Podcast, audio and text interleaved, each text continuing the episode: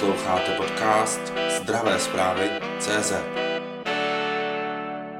Delegáti si odsouhlasili zvýšení členského příspěvku téměř o jednu, třetinu, nebo o jednu třetinu vlastně, ze 3 tisíc na 4 tisíce korun. Tak bych se ráda zeptala, co vás k tomu vedlo, proč takové skokové zvýšení a co za to dostanou farmaceuti? Tak nejprve k tomu členskému příspěvku. Eh, my jsme si prošli s celým vedením České lékárnické komory jako celé představenstvo vlastně hospodaření České lékárnické komory a zjistili jsme, že zkrátka dobře s tím členským příspěvkem, který teďka je, eh, nejsou finance nějaký další rozvoj eh, České lékárnické komory. My bychom mohli nechat ten příspěvek tak, jak byl, ale v tu chvíli bychom museli některé agendy chod České lékárnické komory svým způsobem omezit. Proto jsme se rozhodli představit eh, vlastně rozpočet, který počítá s tím, že bude členský příspěvek zvýšen o 1000 korun ze 3000 na 4000. Ten mimořádný příspěvek, ten zvýšen nebyl, ten zůstává stále na 1500 korunách. To je například pro kolegy na mateřské dovolené nebo pro kolegy, kteří jsou v důchodu. Na základě toho jsme tedy připravili i ten rozpočet, který právě předpokládá, že tyto peníze z toho zvýšení budou využity na rozvoj činnosti České lékárnické komory dohromady. My máme web, který pochází z roku asi 2009-10, takže chceme například udělat kompletně nový web www.lékárnici.cz. Dále víme, že máme velmi starou software členské evidence. To je software, který nebude stát eh, několik set tisíc, bude to spíš řádu milionů. Takže i zde předpokládáme, že tyto peníze na to využijeme. Zároveň právě v tom eh, usnesení nás eh, delegáti se zavázali k tomu, že připravíme právě výběrové řízení na nový web a výběrové řízení na tuto členskou evidenci. No a další věci, které potřebujeme řešit, jsou už takové ty vložně koncepční věci lékárenské do budoucnosti. Takže jako další z bodů usnesení je právě zavázání představenstva k tomu, aby vyhlásilo výběrové řízení na firmu, která nám připraví modelace pro změnu odměňování lékáren. A to také bude stát nějaké finance a pokud bychom ty členské příspěvky nezvýšili, tak právě na toto bychom ty finance neměli. A přitom je to téma, po kterém vlastně lékárníci volají již několik let. A my jsme si ho právě s panem prezidentem a s ostatními členy představenstva dali jako hlavní úkol na druhou polovinu našeho mandátu. Jak tu změnu vnímají lékárníci, farmaceuti v lékárnách? Máte nějakou zpětnou vazbu? Změnu zpěvku, jo. Ano, ano. Eh, my jsme tuto změnu avizovali dopředu. Eh, poprvé v podstatě již eh, před více než rokem.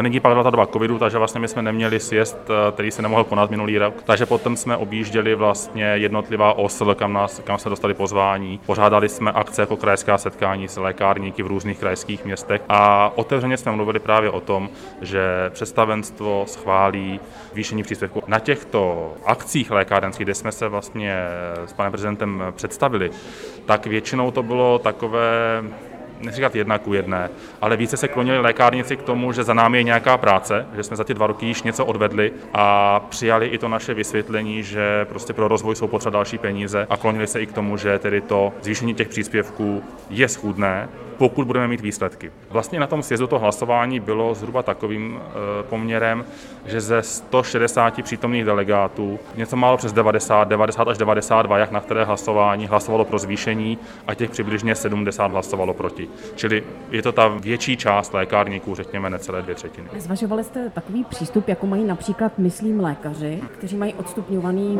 v jakém eh, vztahu jsou k lékárně, jestli jsou zaměstnanci nebo participují Rozumím. vlastnickým právem na lékárně lékárně? On, Česká lékárnická komora mělo tyto členské příspěvky takto rozděleno někdy do roku 2008, kdy jiný příspěvek platil držitel osvědčení a vedoucí lékárník a jiný řadový zaměstnanec. Tenkrát právě došlo k tomu, že se řeklo, že jsme si jako všichni lékárníci rovní a vlastně budeme platit tedy jeden ten příspěvek. I v této době se objevovaly tyto názory, že by tedy mohly být ten příspěvek takto rozdělen. Nicméně narazili jsme na takové problémy, vlastně jakým způsobem to kdo definoval, k jakému datumu a kdo by vlastně měl platit ten nižší, kdo ten vyšší, jestli tedy vedoucí lékárník, nebo pak se mluvilo i o tom, že by to bylo podle výše úvazku. Ale na všechno se vlastně ukázalo, že bylo natolik složité to správně vypočítat a udržet potom, že jsme se rozhodli tedy udělat to takhle unblock 4 000 korun jako řádný členský příspěvek pro všechny. Tato souvislosti mě napadá, ve vaší tiskové zprávě jsem se dočetla, že plánujete změnit eh, sídlo České lékárnické komory. Jak to vypadá? Máte už nějaký tip, kde by mělo být, nebo jak to vypadá? Zatím bych se k tomu úplně nevyjadřoval přesně. Ano, máme. Asi myslím, že můžeme říct, že jsme ve kontaktu se Českou lékařskou komorou. Je známo, že vlastně Česká lékařská komora má nové sídlo ve Vysočanech a opouští právě ty prostory starého sídla. Pokud by se nám to všechno podařilo, tak jedna z možností tohoto nového sídla je právě bývalé sídlo České lékařské komory eh, v Praze pod nemocnicí Motol. A kdo inicioval takovou změnu? Už jste ji zvažovali dlouho, nebo jak vlastně k tomu došlo? V našem sídle jsme přibližně 10 nebo 11 let a ono postupem času, jak roste agenda komory, jak prostě se komora rozvíjí, tak se ukazuje, že některé prostě věci už ten dům nestačí. Je to o počtu zaměstnanců a počtu kanceláří, ale to, co je takové to hlavní a co se nám vlastně teďka ukázalo i v době covidu, tak je malá zasedací místnost. To je místnost, kde když se nás prostě sejde 20 členů představenstva plus hosté, tak v podstatě do sebe narážíme lokty a opravdu je to víceméně nevyhovující prostor. A v okamžiku, kdy bylo potřeba uh, řešit dvoumetrové rozestupy, tak absolutně nebylo možné zasedat v prostorách, které vlastně ta, to sídlo na Rozárčině ulici vlastně nám skýtá. A my jsme museli tato vlastně zasedání představenstva dělat a konat například na ILFu, v různých prostě větších prostorách, které umožňují ty rozestupy právě dodržet. Čili vejdete se do toho zmiňovaného rozdílu 7 milionů korun? My jsme dělali finanční analýzu panem prezidentem a členy představenstva, ze které právě vyplynulo, že pokud se vejdeme do této částky, do těch 7 milionů, tak je to pro nás ufinancovatelné v řádu dvou, tří, maximálně čtyř let. V tom případě, pokud by se tento nákup podařil a zároveň prodej stávajícího sídla, pak bychom tedy mohli zrealizovat tuto výměnu sídla. Podle dat z vašich stránek z roku 2013 má komora asi 9 tisíc členů. Mm-hmm. Je to tak?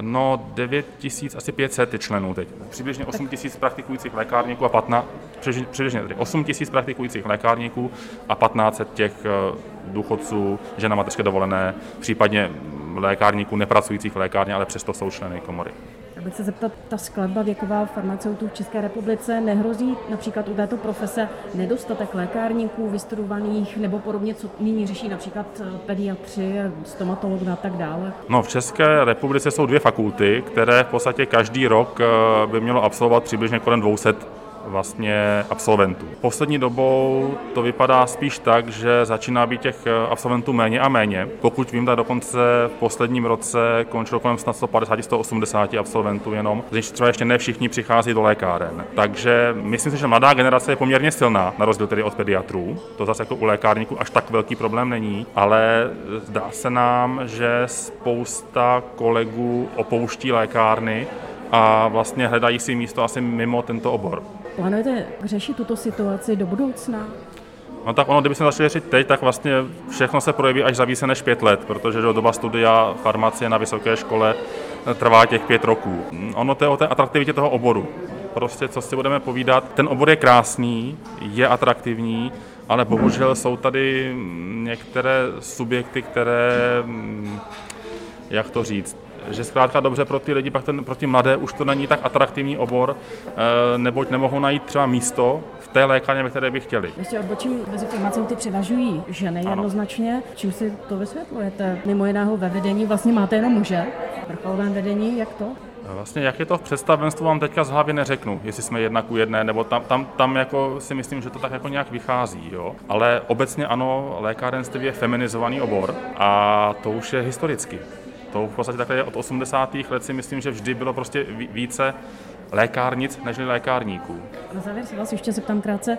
Máme novou vládu, nebo mm-hmm. budeme mít novou vládu, máme novou sněmovnu. Ehm, myslíte si, že za budoucí čtyři roky se vám podaří prosadit, prosadit vaše cíle a tak dále? Tak naší hlavní prioritou, jak už jsem zmínil, je změna odměňování lékáren. To je věc, o které už jednáme na ministerstvu i v této době, aniž by teda byl eh, nový ministr a vlastně není úplně přesně zatím jasné, že kdo tím ministrem bude. Takže ale ano, chcem přijít na ministerstvo s analýzou, jakým způsobem si představujeme tu změnu odměňování, to znamená to zavedení kombinovaného odměňování, nějaké fixní částky za službu, za výdej a zbytkové marže za to vlastně skladování, obchodní činnost. Věříme, že když tedy naše data budou správná, budou prokonzultovaná se všemi, dnes jako moderní slovo stakeholdery, to znamená se všemi provozovatelskými organizacemi, ať už neřetězcovými nebo řetězcovými, to znamená APLS, Gremium majitelů lékáren, POL, zároveň i se zdravotními pojišťovnami, takže se nám to podaří. Jste už nějak v kontaktu s novým vedením nebo s budoucím nebo s avizovaným profesorem Válkem? Pana profesora známe jako poslance vlastně zdravotního výboru i z minulosti a v kontaktu s ním samozřejmě jsme.